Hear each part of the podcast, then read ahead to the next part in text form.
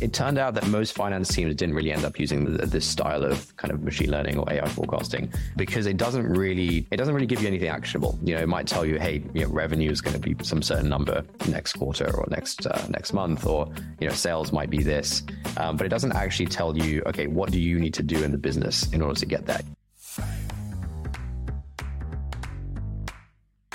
Hello, and welcome to Tech for Finance, where we help finance professionals leverage technology to level up their lives.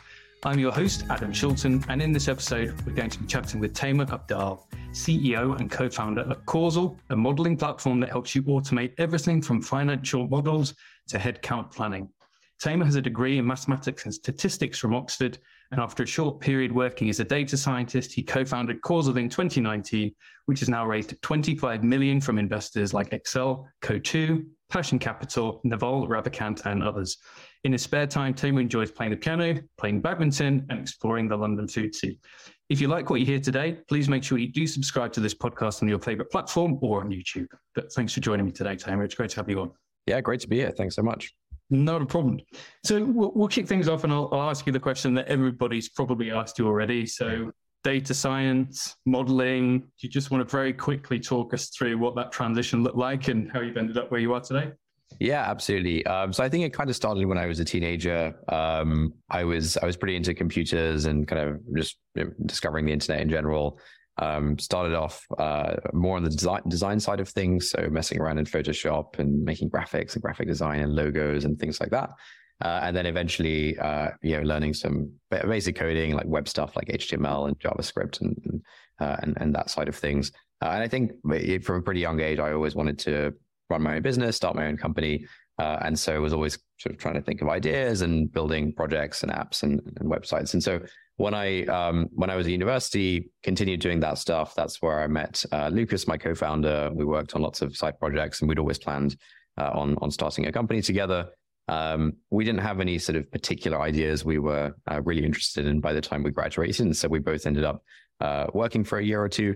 Um, as uh, as you mentioned, I was a data scientist at a couple of different startups. Um, and that was really uh, my my first exposure to the kinds of stuff that companies uh, do in spreadsheets. And so uh, I was working at this company, uh, Nested. It was a startup in London. Uh, there were about 80 people at the time. Uh, they had a finance team, and you know, obviously, like most finance teams, they were doing a lot of stuff in Excel uh, and in Google Sheets, uh, and they had a lot of the sort of typical uh, challenges that people have with spreadsheets. Right? You know, spreadsheets are amazing in that they're so flexible; you can do pretty much anything in them. Um, but there's a lot of tricky pieces from getting data in from different systems to the actual formulas and uh, errors and syntax and, and, that kind of stuff, uh, to then kind of presenting stuff with people, communicating, uh, sharing. Uh, and so, you know, from seeing some of those problems that the finance team at Nested had uh, with their spreadsheet financial models, that's kind of what got me and Lucas, my co-founder, uh, thinking about, hey, what would a what would a better modeling tool look like? Why hasn't someone, uh, you know, tried to build a uh, a better modeling tool than a spreadsheet. Yeah, spreadsheet's been around a long time. Uh, and so that's what we're really trying to do with Causal, um, trying to build a very general tool for modeling, you know, calculations, data visualization, things like that. Uh, a bit like a spreadsheet in that sense. Um, but we're not interested in uh, a lot of the other things you might use a spreadsheet for. Uh, for example, managing some business process or tracking your uh, grocery lists and you know, all, all the other kind of stuff you might do. Very good. Thanks for that. And what do you what do you think the threshold is then? So, and, and I wholeheartedly agree. You know, finance especially. You know, we, we love spreadsheets, right? You know, yeah. Um, it's it's the go to. Somebody asks you something, right? Well, I need to do my calculations. I'll I'll open a, a spreadsheet, right? Mm. And we're getting to the point now where, and again, it's not it's not in the same league as as what you guys can do, but spreadsheet add-ons. Um, I think there's even a forecast button in Excel now. So mm. the other day. So I guess if we were looking this in, in terms of levels, you know, entry mm-hmm. level is, you know, I, I guess a basic model um, that doesn't really have many variables in it, right? You maybe build on a spreadsheet. Then maybe next level is, you know, I've got a plugin that's going to enable me to do X, Y, and Z. Mm. Uh, what, in terms of your thinking, what do you think is is that sort of crossover between sort of entry level and the point where they might have more of a dedicated tool, if that makes sense. Yeah, yeah, yeah. I think that that's a really good way to think about it. I think a, a couple of the sort of points at which we typically see people considering moving away from spreadsheets, or where I think it's worth considering is, firstly, if you're if you need to build something uh, that you need to reuse on a recurring basis. So, uh, you know, you might need to whip together a quick ad hoc model for, uh, you know, some some business thing that you're trying to do. Um, you you might just need that model tomorrow, and then you're not going to look at it again. If you're if you're pretty you know, adept in Excel, Google Sheets, you're you're fine to do that in Google Sheets, you know, uh, or Excel. It'll take you a couple of hours. It'll be done. You'll move on. If, however, you, you need to build something that you're going to be coming back to on a regular basis, maybe every month you want to update some numbers from your data source, or uh, maybe once a quarter you want to run scenarios, or maybe you want to share outputs every single week uh, as the numbers are updating. I think that's when uh, the fact that spreadsheets are so manual, it really starts to add up. Um, and you know that sort of one or two days a month of pulling data from different places um, you know, really starts to become a time sink. And that's where it's worth considering, okay, are there tools that can automate some of this manual stuff so that on a recurring basis, I'm not having to spend a bunch of time maintaining um, this spreadsheet? Does that make sense?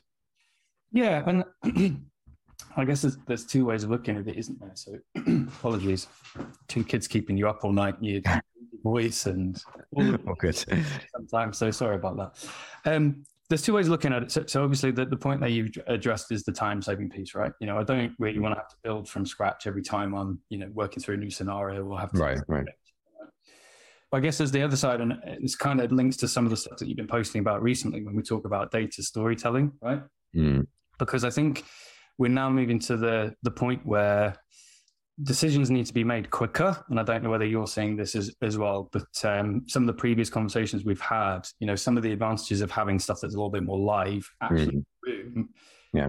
is quite useful. So instead of going away and thinking, right, well, you know, let's have a thing, let's, you know, build a few more spreadsheets or go through a few models that could take us days or weeks. You yeah, yeah. Decisions in, in the room. So I was wondering whether you could speak a little bit more around what you consider to be, I guess, good data storytelling. Mm. Um, and the second part of that is for me, and, and, and I don't know whether I'm speaking for others, I really struggle not so much with the story piece and, and the presentation piece, but on the what's the focus because it's sometimes difficult. And of course, you've got background in, in, mathematics and statistics and this sort of stuff. You know, how do you find the data that tells the story? You know, how do you prioritize what is good data versus bad data? Yeah, so yeah. Speak around that a bit. Yeah, I think um, yeah, data storytelling is kind of super interesting, and uh, I, I guess it's not really positioned that way, but it's a lot of what finance teams are doing. Uh, it's it's telling stories with the different data from around the business, whether that's financial data uh, or more operational data. Um, I think some of the some of, I think probably the most important thing um, that we that we see when working with sort of our customers and even internally uh, when kind of trying to make decisions using our own data is just having really deep sort of domain expertise in whatever whatever it is that you're looking at. So you know if you're on the finance team of a company, just really understanding the company in a lot of detail, like exactly how it works, what the different teams are doing, how you know how data is being collected into different systems, you know is is it being manually filled in somewhere and then dumped into something? Is this coming from like the crm i think i think the thing that's indispensable when working with data and then having to present it or tell stories off the back of it is actually under, understanding that data really deeply. Um, i think once you have that understanding you then kind of know oh, okay this is you know that that tool or that uh, system might be a good place to start go see going to see okay what what do we have in there what does that data look like or you might know that oh actually that stuff is is not very reliable right now. We had some issue with that, like you know, with the CRM last month, so I can't actually go there for, for that data. And so I think, um, yeah, I think domain knowledge very, very, uh, you know, hard, hard to overstate just just how important it is to sort of un- understand exactly how the business works, understand how that data was collected before you even get to the point of then uh, starting to uh, starting to explore it. Mm. And I think as well, it's the it's also knowing what what questions to ask, right? Um, because you, as much as finance, you know, they they get kind of the honorary position of being responsible for all company data. You know, right, right, yeah. So you know, other people do have you know different responsibilities, and not, it's not purely down to finance to manage the data, right? So. Asking good questions, and and I'm seeing a bit of a trend with this at the moment because, again, we can speak about it a bit later if you like, but say AI is the the hot topic right now, right? Yeah, of course, yeah. Um, and, and people are getting a bit bit panicky um, and a bit overwhelmed. I personally was very overwhelmed earlier on this, mm-hmm. trying to to make sense of everything. As yeah, it's crazy. Yeah, people were just because of the, the pace of it, right? But people are now thinking, right, well, what what skills do I build? You know, mm. if if there's not a lot of point in me developing those low level hard skills anymore, where where am right. I my time? So we're seeing more of a shift to you know business partnering, whereby you know finance are kind of breaking out of finance, and that doesn't necessarily mean that they go work somewhere else or work for a different department. It just means that they become better partners. Mm. I guess tying to your point there about finding the data, making sure that you've got that domain expertise. The way that you're going to get that is by asking questions from your peers. Yeah, yeah, absolutely. Some businesses do it well, some people don't. But if you're not doing it, then my recommendation is that you just go out your way to ask good mm. questions. You know, yeah, yeah. you'd agree with that or not? Yeah, no, absolutely. I think, um, yeah, any time you are sort of visualizing data or yeah, anytime you're working with data, you're kind of looking at it through the lens of whatever questions you're asking. Uh, and so getting those questions right is really important. And I think that's where finance can actually add a lot of value. Um, where I think the the the other team, sales teams, marketing teams, the other teams that finance works with, they're often uh, you know pretty stuck in the weeds. They're kind of very deep into what they're doing. They might not have context around what's going on in the rest of the business. And so finance has that kind of full picture of all the different teams in the business, and they can take a bit more of a step back than probably the people who are doing those jobs day to day. Um, and by asking those right questions, they can kind of guide guide each team um, to kind of making decisions based on uh, all of that extra context. Mm. And then I guess expanding that a little bit. So, you know, we, have got data, you know, whether it be from an HR system, a CRM system, and finance. So we can we can combine that all together, right? You know, whether it's yeah. you know, in very well presented spreadsheets or a dedicated tool. You know, yeah. we we then need to start thinking about right. Well, if we are doing modeling and we are doing that forecasting and, and looking at that that future vision, how how are we going to go about that? So there's a there's a couple of things. Um, and uh, you might tell me off because you've probably got more more experience in this than, I do. But there's there's a couple of things that I've been playing around with personally, hmm. um, because I I try and provide insight where I can at sort of the the lower level to begin with, you know, yeah. sort of finding their feet. So Google Sheets plugins, you know, there's there's a load available. Um, the guys at TensorFlow did a, a plugin called uh, Simple ML for Sheets. Okay. Right. Um, and and hmm. basically, it's, it's dead simple. You know, you've got your date range in one column, and then you've got your values against those date ranges. But the dates continue, and then you click a button and say predict what yeah. the dates are going to be. Simple. Mm. Yeah, yeah. And you've got some basic machine learning algorithms in there. There's there's maybe a couple. Um, and then you can, you know, apply seasonality if it works. Doesn't always work. Yeah, yeah, yeah. Seasonality. So that's one example. And then another one, and we'll get into this conversation in a second because it's, it's, something else that I really want to ask you about, um, is the likes of Noteable, which is essentially a kind of a user-friendly uh, Jupyter notebook that will help you, you know, build visualizations from your data. Yeah, yeah. Connected to ChatGPT right now. So, you know, say, uh, here's data, and again, in a spreadsheet that you upload and say, look, you know, can you give me some visualizations? But you can also tell it to build in those additional machine learning parameters to say, right, yeah. just bothered about analyzing the data as it is. Can you give me at least a basic representation of what that that looks like over time? Now, yeah, for you, sorry, it's a it's a long way about isn't it? Is assuming we've got good data, be it from finance or different departments, what's the next level? So is it just a case of being able to say, right, well, I'm going to overlay machine learning algorithms? Mm. How important is seasonality? You know, are there any other external factors, whether it's, I mean, we've had examples of weather data previously, for yeah, yeah. that sort of stuff. So, what, what are you seeing there? What are you seeing in terms of variables and the things that make forecasts better? Yeah. Um, yeah, I think the the sort of machine learning and AI approaches to forecasting are are pretty interesting because I think so far, I think until now, un, until sort of LLMs and the current generation of, uh, I guess we're calling it AI now, whereas previously we called it machine learning because it, it, was sort of at, at, a different level. I, I think the, the, the previous sort of generation of machine learning models that people used, uh, they were kind of you know regression models where you have this kind of structured data set uh, the machine learning algorithm figures out some patterns. It can maybe incorporate other pieces of things that you include in that data set, like seasonality and so on, and then it spits out a number. Um, I think we it, it turned out that most finance teams didn't really end up using these uh, this style of kind of machine learning or AI forecasting um, because it doesn't really tell you it doesn't really give you anything actionable. You know, it might tell you, hey, you know, revenue is going to be ba- uh, sort of some certain number next quarter or next uh, next month, or you know, sales might be this.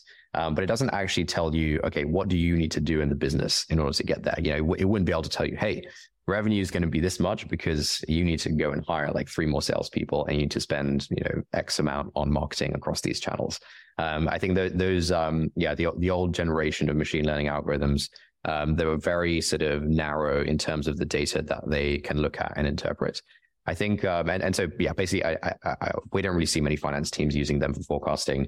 Um, forecasts are kind of much more you call it manual but kind of built by the finance team based on understanding of how the business operates. And so you know, to get to some revenue that happens because something changes in the business whether it's hiring whether it's sales and marketing spend etc um, i think we, we haven't really seen uh, it's very early to see what will come out of llms um, but i think the new generation of ai uh, models does actually have the uh, the sort of opportunity to be able to go uh, have context on the much wider business where you can kind of feed in, you know, maybe like a whole 20 tab spreadsheet that includes like hiring plans, it includes like models for each team, etc. And so it could actually, in theory, be able to tell you, hey, if you hire these people and if you do X, Y, and Z, then revenue will be this amount. And like that's one strategy, or it might come up with another strategy. And so I think we haven't really seen what that could, uh, what that looks like yet. I think probably in the next couple of years, we'll start to see, uh, you know, this kind of stuff built into spreadsheets, tools like Causal and and, and other planning tools. Um, and so I think I, I'm I'm pretty bullish on AI now being applied to forecasting and, and modeling, where the previous generation of uh, algorithms just kind of wasn't wasn't the right fit for it. Yeah, and the, the the the trick is in the is in the the way that you train the model, though, right? So so again, as a refresher for people that haven't been part of conversations before, LLM is a large language model it's what ChatGPT is built on, right? You know, vast amount of data. But when you interact with ChatGPT on a on a basic level, OpenAI have trained that large language model to interact well with you through a chat interface. Yeah, that's that's the way it works what we're now seeing is the evolution of, of, finance tools that are training the models better. So that you ask them a question it's more likely to come back with a finance related response than it is just a generic response you know? So we've we've had this whole sort of proliferation of advanced prompts and prompt recommendations and all that sort of going around the internet solely mm. down to the fact that if you ask a rubbish prompt to chat gpt out of the box it's going to give any number of variables out of it. Yeah. I think there are already companies that are creating like FinChat, you know, and all of these sorts of, um, you know, narrower applications of that large language model.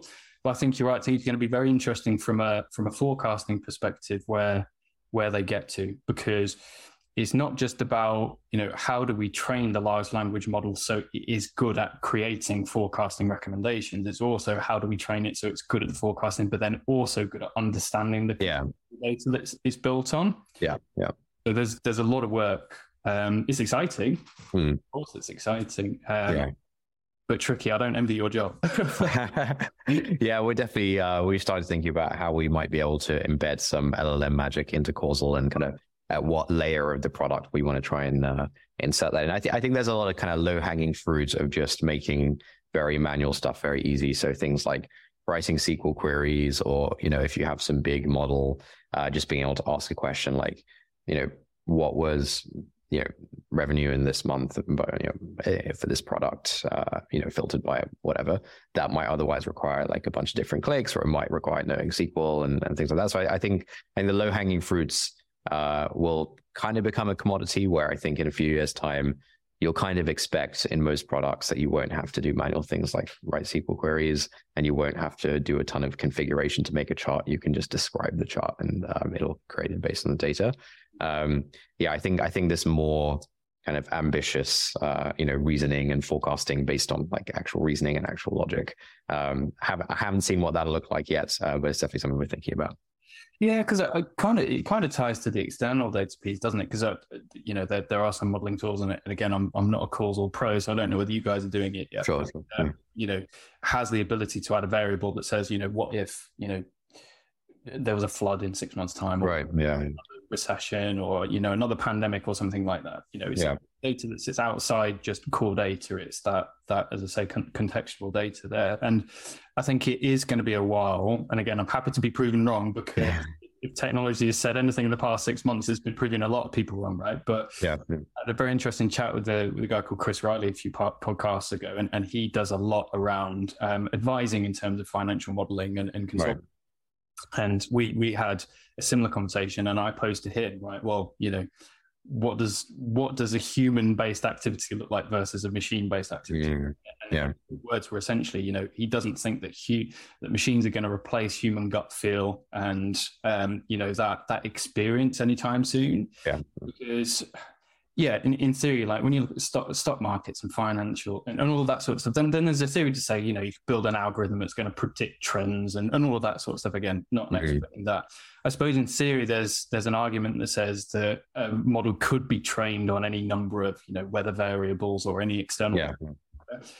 But I think in the short term, it's still going to require a human to say, right, well, we've done the best that we absolutely can with the technology and the AI. Yeah we now need to make the decision of what we actually think is going to happen, right? Yeah, yeah, yeah. I think ultimately, I think the thing that is missing with AI is, is just any kind of accountability, right? you know, if you're if you're the finance team, it won't be good enough to say, well, hey, well, we, we did that because the AI says, right? Like ultimately, you, you are accountable, and, and so um, yeah, I, th- I, think that's going to be the challenge, and AI always has to be the tool there, but a human is ultimately the person who is making the final call, making the decision, and is accountable for whatever happens after that. Yeah, yeah. I, I have been using AI to run some scenarios, though. Oh yeah. Um, and it's it's the prompt's too long, and and share share it with you the other day, but it's it kind of decision fatigue is a real thing, right? You know, um, everybody's got too many decisions to make. You know, right. at the end of the day, when you're absolutely exhausted and you think, am, am I really going to have to decide on something else?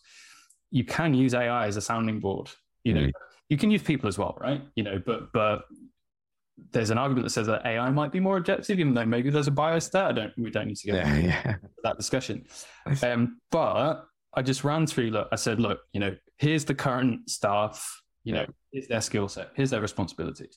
Yeah. We're thinking about doing this you know, we're thinking about hiring people with these skills. Yeah. You know, these are the people that are leaving. These are the challenges that we got. And it was it was like an it was like an A4 page prompt. And, and I looked at this and I thought, I'm going to get garbage out the back. Yeah, there's there's no way it's going to understand this. Yeah, it did. It did because it's obviously GPT-4, right? You yeah, know, yeah, yeah. Um, the, the, the most intelligent um, that we've got so far, right? Yeah. And it actually came back with some pretty credible scenarios. Oh, really? Because I said to it, um, "Give me five scenarios." Hmm. Yes. So it wasn't just a blanket, what would you do in the situation? Uh, okay. That's not going to be useful, right? Hmm. But I said, based on the information above, give me five different scenarios for how you would look to hire and solve these challenges. Okay. And it gave five, and we ended up going with one of them. Yeah. It was kind of the decision that we'd already made. You see what I mean? So that, that, hum, that human element was still there. Mm but it was good to have that validation to say, look, you know, you've got five different scenarios here based yeah. on logic rather than emotion, because that's that's yeah. what it's doing, right? It's working right. on emotion. So to have a logic-based sounding board as opposed yeah. to, you know, because because as, as, you know, you know, you'll have some some people in your business that are endlessly enthusiastic and positive. Oh yeah, you should do that. Don't worry about it. Again, it'll all be fine. Right. right. And you've got the polar opposite, which are the people saying, "Don't do that. It's too high risk. You know, we're not interested in that." Whereas an AI is going to try and be balanced where it can. Yeah, that's awesome. That's uh, yeah, that's super cool. It's it's it's it's cool that that's um that's actually useful in that way. Yeah, I think what it what has been useful for me for is just kind of, you know, like you said, you you kind of already had a sense of hey, we're thinking of going with this decision. I think before making decisions, the thing that always runs through my mind is like, okay, this seems pretty good, but are we missing anything? Are we have, have, we just like missed something really big and we're about to like go in this one direction? And so if you can just ask the AI, like, hey, you know, this is the situation. Like, what are the what are like the ten things we need to be aware of? If you look at that list and you're like, yeah, we've actually thought about all of those already, then you you at least have some peace of mind of, of like, okay, we're not missing anything major. Like, let's go forward with this more confidently. Whereas otherwise, yeah, I think I think that's always my worry, particularly with decisions that are hard to reverse. So like, okay, have we have we considered like the whole space of options here? you know? Yeah. Yeah, no, that's that's it. You know, I mean, you, run a successful business, so yeah, you, your your level of stress and you know um, pressure when it comes to those decisions must be a lot bigger than mine. But yeah, no, I, I t- totally understand what, what you're saying. Yeah, I do totally appreciate that. But cool. Right. Well, this kind of leads me on to, to the next point. Um, you've touched on the the the large language model models replacing SQL queries, right? Mm. Um, and I think it was something that, that you posted about recently, right? And, and we've just been through that. But if, if I've understood you correctly from what you've just said, we're essentially saying that we're cutting out that manual piece, right? You know, I so think so. Yeah, I think that's. I think, yeah. with it instead. Yeah. Yeah. Yeah. Yeah. Okay. Cool. So let's let's move on a little bit to something that's not necessarily directly financial related, but kind of piqued my interest. So oh, yeah. I've got to talk about your Twitter. Right? okay. You, you got like, what is it, coming up to 22,000 followers or something like that? Yeah, I, I don't really keep count, but yeah, something like oh, that. I don't keep it. Yeah, yeah. yeah, yeah. Um, which is good. Is, is, that just in the time that you've been running Causal? Is that since since uni? um, yeah, I mean, I've had Twitter since like secondary school. I remember, I think I first signed up for Twitter back when the cool thing about Twitter was that like a bunch of celebrities were on there, and like you could like talk to these celebrities or something. And so I, I had this TV show I really liked called Modern Family, uh, and I was like, oh, cool, I can like follow the Modern Family actors on Twitter, amazing. And so you know, I got got it when I was like 16 or 17. I didn't really tweet anything. Uh, I didn't use it much. Um, I think I, I, I properly started using it probably maybe like five years ago now, maybe like a year a year before we started the company. Um, yeah, I think just for started off with just kind of tech related stuff, and then I think the the kind of tech Twitter community has just kind of been yeah built up over the last sort of five six years quite a lot. Um, and yeah, it's just like a, it's just a great place to hang out if you work in tech. Uh, I will say that I think it used to be a lot more fun. I don't know if it's like algorithm changes uh, since Elon took over or whatever, but I do remember Twitter being like a lot more funny, a lot more entertaining. Whereas now there's just like a bunch of people arguing on my feed all the time. And yeah, yeah, I think I, I, I it feels like it's going downhill a little bit, but I'm still a big fan of Twitter. It's it's great, and and from and everybody that's listening needs to follow Taimur on Twitter. it's, it's really good stuff. You got really good balance between the entertaining stuff and the and and the the more I kind of I won't say boring, but the more you know, the more sort of business type stuff, I guess. Sure, sure, sure. And, and that's that's why I saw that. So so the question was, you know, what's the probability that LLM interfaces will replace SQL queries in the next two years?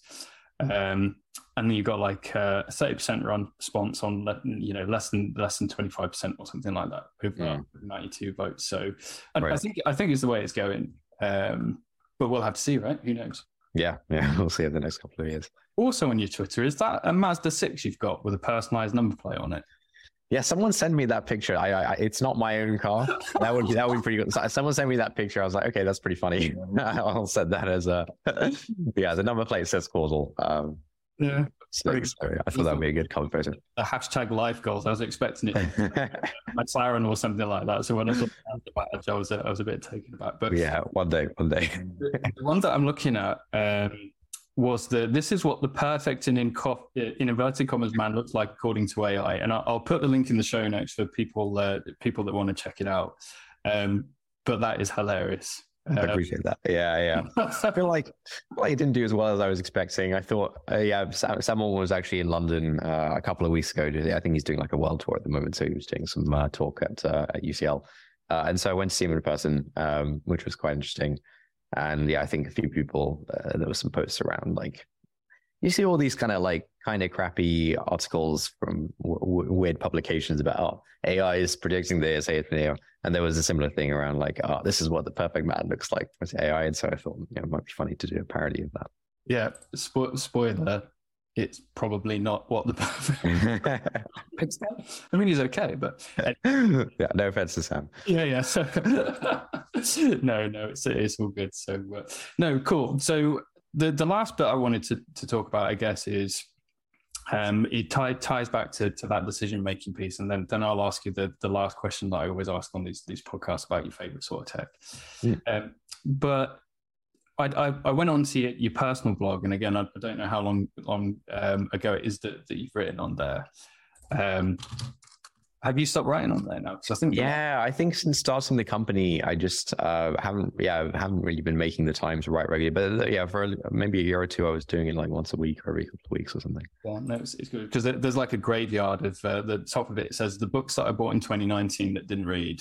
Um, yeah, yeah, yeah, yeah. I think a lot of people post like lists of like, oh, this is what I did read. Actually, I find that I buy a lot of books and then don't end up reading most of them.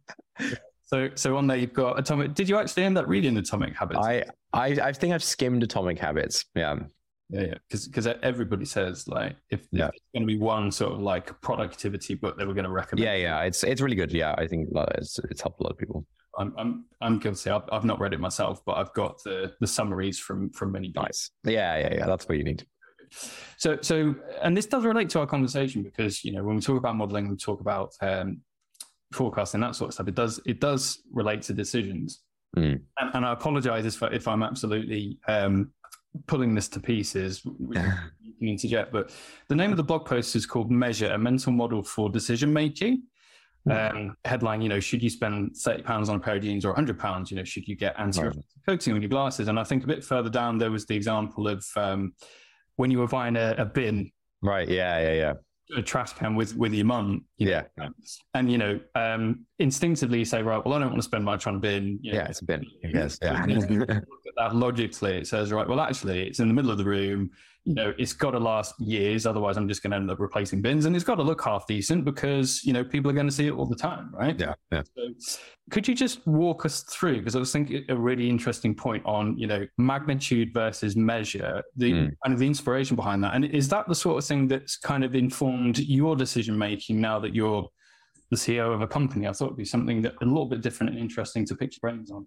Yeah, yeah, absolutely. Yeah, and thanks, uh, thanks a lot for digging through the the archives of my. Uh, my like, no, that's that's a rare. I really appreciate it. Yeah, so I think, um, yeah, just to kind of ex- explain the concept, I think you know when we're making decisions, um, there's kind of two things that we need to keep in mind. Uh, the first is like you know how how valuable is like the thing that I'm getting if you're buying something, for example, uh, and then the second thing is how frequently uh, am I actually going to be getting that value from it? So uh, on one extreme, you've got something like you know going out for like a really fancy you know Michelin star meal, right? It's it's going to be very expensive, but it's going to last you know a couple of hours max. You know you're going to get uh, some value for maybe a couple of hours, uh, and you might spend you know 100 pounds on that or 200 pounds a day. Um, on the other end of the spectrum, you'll have things where you almost don't even notice the value that you're getting from them, uh, but you're using them really, really frequently. So something like this might be, you know, the quality of your mattress or your pillow or you know your toothbrush and you know things like that that you're using really, really frequently. Um, and I think when typically when we make decisions, it's very easy to it's very easy to think about and kind of simulate the magnitude of the value that you're getting. You can think, oh, that's going to be an amazing meal. It's going to taste so good. You can you know kind of feel it.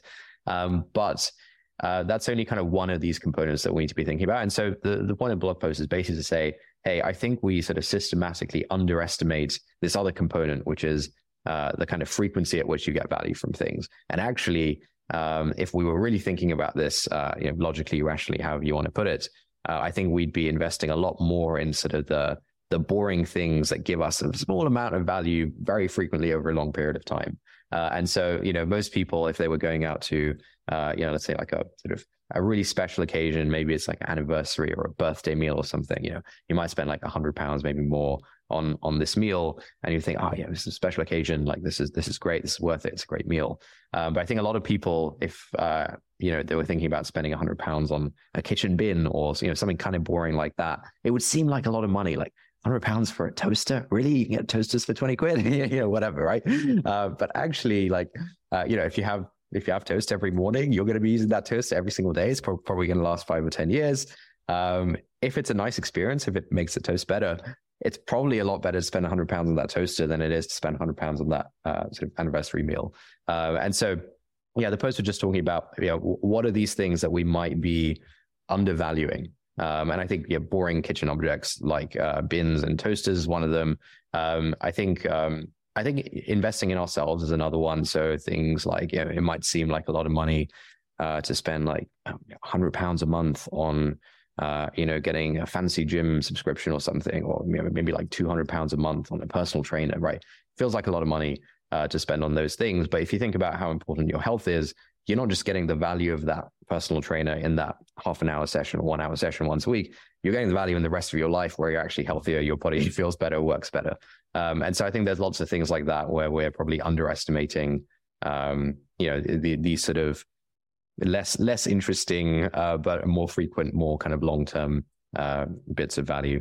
Um, and then to to your second question, I think within the context of running a company, I think when we're developing the product, this is definitely something that we think about around like, hey, is this is this part of the product? Is, is this feature something that's really high measure? Like, is it something users going to be using, you know, all the time when they're using the product, or is it you know tucked away somewhere where you know it's it's still like an important thing, but they're not going to be interacting with it on a daily basis? And just making sure that we really get the details right on those very high measure things uh, so, you know, things like the initial onboarding flow of the product, right? You might have like 50, 100 people signing up for the products every day. Every single day, you know, that onboarding flow is being used by all of these different people. Um, and maybe only like one person gets to the very end where you have some like more advanced feature. And so, um, yeah, I think we definitely try and invest a lot in the, the high measure parts of the product just to make sure uh, those are a really good experience. It's a really interesting point, actually. So what what can we invest in that essentially has the, the greatest impact over, over Yeah. Yeah, yeah, exactly. Yeah. And, and we can um right, I'm gonna add to my set of questions. I think we're still within time. Yeah, yeah sure. That's all right. Absolutely. So because I want to move on to, to talking about ROI because mm. I, I speak with a lot of people that know that they need to change, but they really struggle to to generate a business case, right? So so maybe right. we can move on to that in a second. But it's got me thinking because you know, and and people are saying you know the Great Resignation is over and all that sort of stuff. Yeah, no, I get that, but there's still there's still a huge turnover of, of people just in, in general, right? You know, mm. it's, it is it is still very tricky retaining good people, right? So if we're thinking in terms of high measure tasks, I mean, you talking about software onboarding make me immediately thinking about employee onboarding. Yeah, yeah, exactly. Is, is the quality of your employee onboarding directly related to whether they make it past probation, you know, mm, they yeah. are, you know, staying with you for, for however many years, you know. Yeah. Is their personal development plan something that you're investing enough time in for people to feel like they're part of the culture? You yeah. When, you know, again, every company's different, but when everybody's so busy and pulled from pillar to post, you know, some sometimes people will skimp on the HR bits because it's mm. just more admin. Do you see what yeah. I mean? Yeah, yeah, exactly. Yeah. Is, is, there a way that we can flip that to, to think of that more logically? But I suppose you could then also apply that principle to you know systems and process. You know what what you know it comes back to 80 20 i guess you know what's what's the part of our process that generates the most results? You know hmm. um, not just in the short term but over time you know how, how do we double down on that? Right yeah. I think again it just comes back to to better questions people can ask themselves about you know what are we investing in and, and how does that reflect in our time? But yeah. a lot of people also see these this investment decisions as kind of um, financially based. You know, so yeah. so we've got we've got big capex investment. We need to build it into the forecast. You know, how's that how's that going to you know reflect? But I think people often forget about the time element because mm-hmm. they are so immersed in their day to day. So again, a, another question for you before we talk about ROI is obviously time is a commodity. How how do you approach that in terms of your time based decisions and what, what to prioritize over other stuff? Yeah. Um, yeah, I'd say we're we're at actually the stage of the company where most of the you know the vast majority of the investments that we're making are time investments rather than uh, sort of dollar investments. Obviously, when you're hiring people, you kind of think about okay, how much will we be paying this person over the course of a year? You know, what value do we think they'd be bringing in? Uh, there is a bit of that, but I think the vast majority of the decisions we make are like, hey, should we spend time on X or Y? And we have limited people, limited resources, and we have to try and make sure we do that really well. Um, I don't know if we have any sort of specific frameworks or kind of tricks that we use. I mean, I think we just try and make sure that hey, whatever whatever we're doing right now should be kind of the highest impact thing we could be doing. Um, and if I think we're reasonably relaxed about sort of cutting projects that we now feel like, okay, this doesn't really make sense, or there's, there's actually something better we could be working on. Um, whereas I think it can be a bit of a trap to get sort of stuck in, you know, oh, like two months ago we said we'd like do this thing, or like oh yeah, I said I'd like meet with this person uh, because we we were working on that thing, but actually now we're not working on it. Um, yeah, I think just like constantly evaluating and reassessing, hey, what do I think is the highest impact thing I could be doing you know, across all, all the teams, across all the people in the company.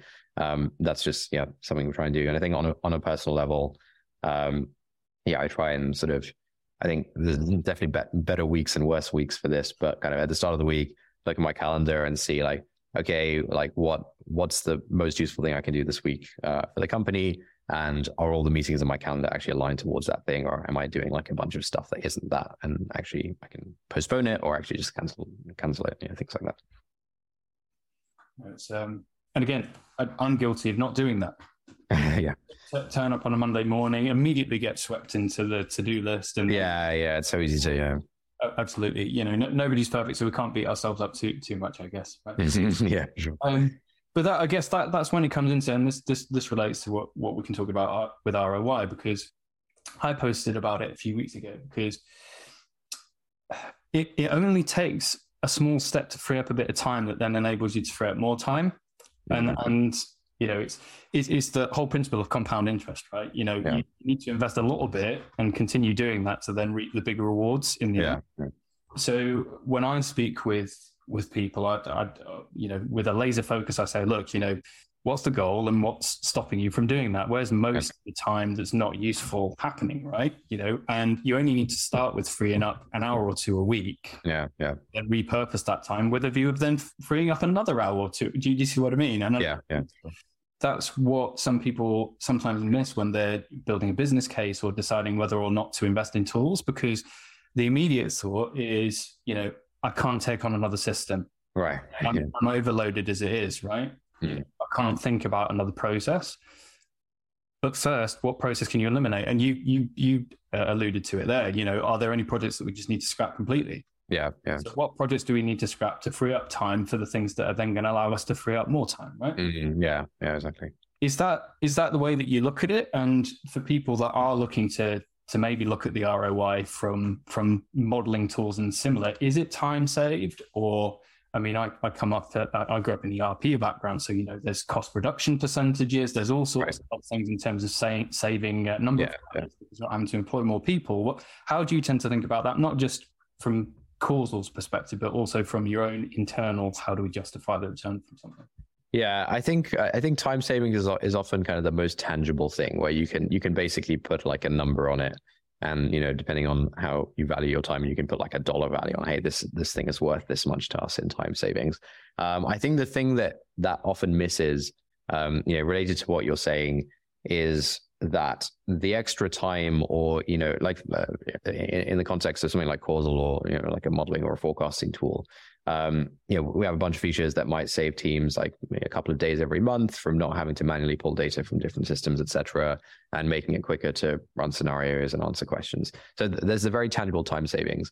I think that the thing that gets missed from trying to be super quantitative about the roi is that you can you know if if it's say 10 times faster to answer some financial question or to run some scenario, it can actually sort of qualitatively change the way you work with the rest of the business. You know, if people know, if people know that, oh, okay, the finance team is going to take like three days to get get anything back to me if I ask them something, they will only go to the finance team when they have, you know, at least three days before they need to make a decision, and when it's something, you know, that, that they perceive as like, hey, this is like really big um, we need to like plan ahead and go to the finance team like a week in advance or something. Whereas if people know, oh, cool, I can actually go to the finance team with random stuff whenever and they can give answers, you know, basically in real time for most things. And if it's something deeper, then they'll they'll go away and take deeper. It'll actually kind of change the way that they work with the finance team or change that relationship completely. Um, and I think it's it, it's hard to put a dollar value on that. Um, but I think intuitively it's like, okay, that that seems like a much better place to be in the business where different business partners, different stakeholders can come to us and we can provide real-time answers most of the time. And then for bigger things, we have to go away and you know spend a few days and do some analysis.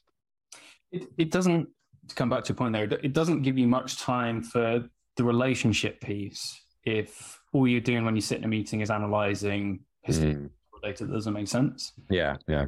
I think there's a there's a big argument to be said that you know as we spoke about earlier, get people in a room and get everybody involved in those decisions. Right, right. To improve the the way that the business works in general, right? But as you say, it's, it's difficult to quantify that sort of stuff. Yeah. yeah. Um, what I've seen in, in, our business and, and with, with some of the, the, the, companies that I work with as well is related to that side of things. It's it's kind of staff satisfaction that's built into that as well. You know, so right. when you look at you know younger generation of employees, right? You mm. know, um, it's it's the expectation nowadays, especially working remotely. Yeah. Um, and, and I'm not, you know, doing a disservice to anybody who spent a life, you know, building financial models in Excel because, mm. you know, Excel still exists, you know, and there, there's a there's a business case for that. But yeah. I think there's a younger generation of people saying, right, well, I, I don't want to build a spreadsheet. Mm. I just I just want to I want to get on with the fun stuff. Sure. Yeah. And so from an employee satisfaction point of view, that retention piece might go up as well. You don't know. You can't say yeah, yeah. it will. Yeah, exactly. And as I say, from, from my experience, with the systems that we use now, we onboard new people, and the feedback is we love the system. Yeah, it just works so well. Yeah, yeah, yeah. It's the stuff that is harder to quantify, but you know, it's st- it's still there. You know? Yeah, yeah, absolutely. Yeah, I think there's there's always these sort of second and third order effects that can be kind of much greater than the really obvious ROI analysis that you might do. Mm.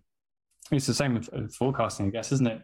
Yeah, you've got the second and third order effect. Yeah, yeah. right. And, and it's interesting and um, yeah, it's we, had another uh, John uh, John Coley uh, built a, a, tool called Whatifi, which is another modeling platform. Oh, cool! Yeah, yeah, I think I've actually checked that out. Yeah, yeah, yeah. So, so he's got. I mean, he's got background in visual effects, and he started it because he wanted to get better with his own like personal finance. Yeah, budgeting. Yeah, that kind of thing. All along from there, but um, his view is, you know, you can you can get rid of a, a single forecast or a, you know a single budget or whatever, and then you yeah.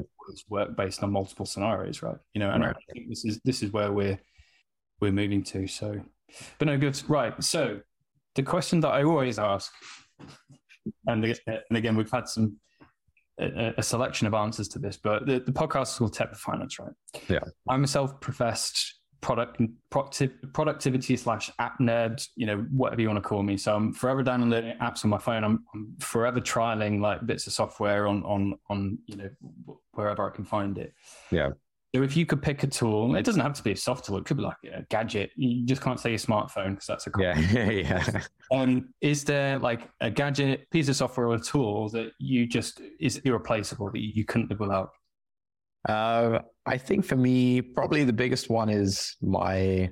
I mean, aside from obvious things like smartphone, AirPods, stuff like that.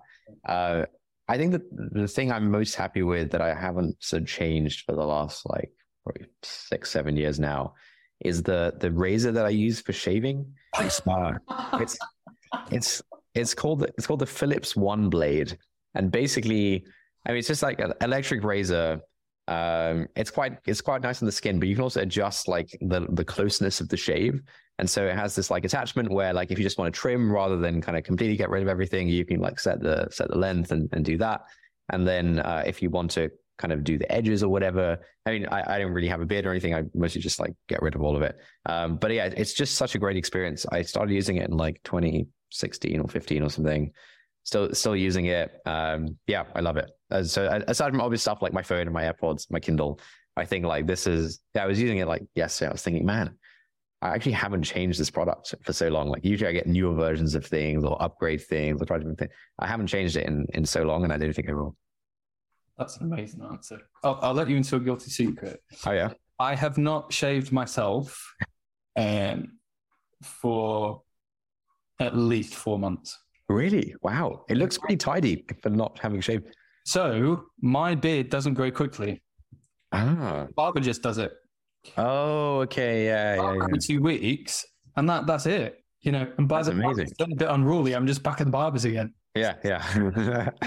I, I do as well, but I've not had to, to use it in, in a while. But yeah, no, nice. and it's a fantastic answer. I did say gadget, so no, that is a valid answer. It's fine. What are you reading on your Kindle at the moment? or reading. Oh, I always have a bunch of different books, and depending on my mood, um, a mixture of like businessy type things. Uh, there's a sales book called uh, "Just Effing Demo It" or something. It's about sales demos, uh, and then uh, some like more philosophy type stuff. A book called "After Virtue" uh, I'm working through at the moment on ethics, you know, something to that effect. So uh, there's always like a, a, mixture, and depending on my mood when I'm going to sleep, whether I want something like really cerebral where I have to like think about every paragraph or whether I want something easier. I'll kind of of based on that. Wow. Okay. I, I did philosophy at A level. Oh, nice. Cool. Yeah. I didn't get good marks. I, I loved, I loved Nietzsche and I loved, um, I loved a lot of the, the studies that we did. Mm. But I just completely rubbished my dissertation. Like, you know, yeah, I think like exams and yeah, getting marks is kind of a different ball game. Yeah, yeah, absolutely. So yeah, so I, I did it on Plato's Republic.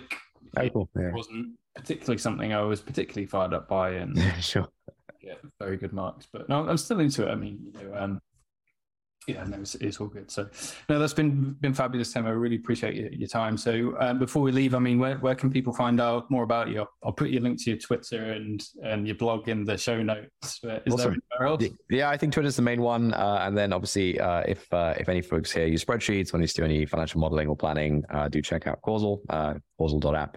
Uh, you can actually uh, type in casual.app, easy misspelling, uh, but it still redirects to the right place. So you can, maybe the easiest thing is to go on casual.app so you don't have to worry about the spelling.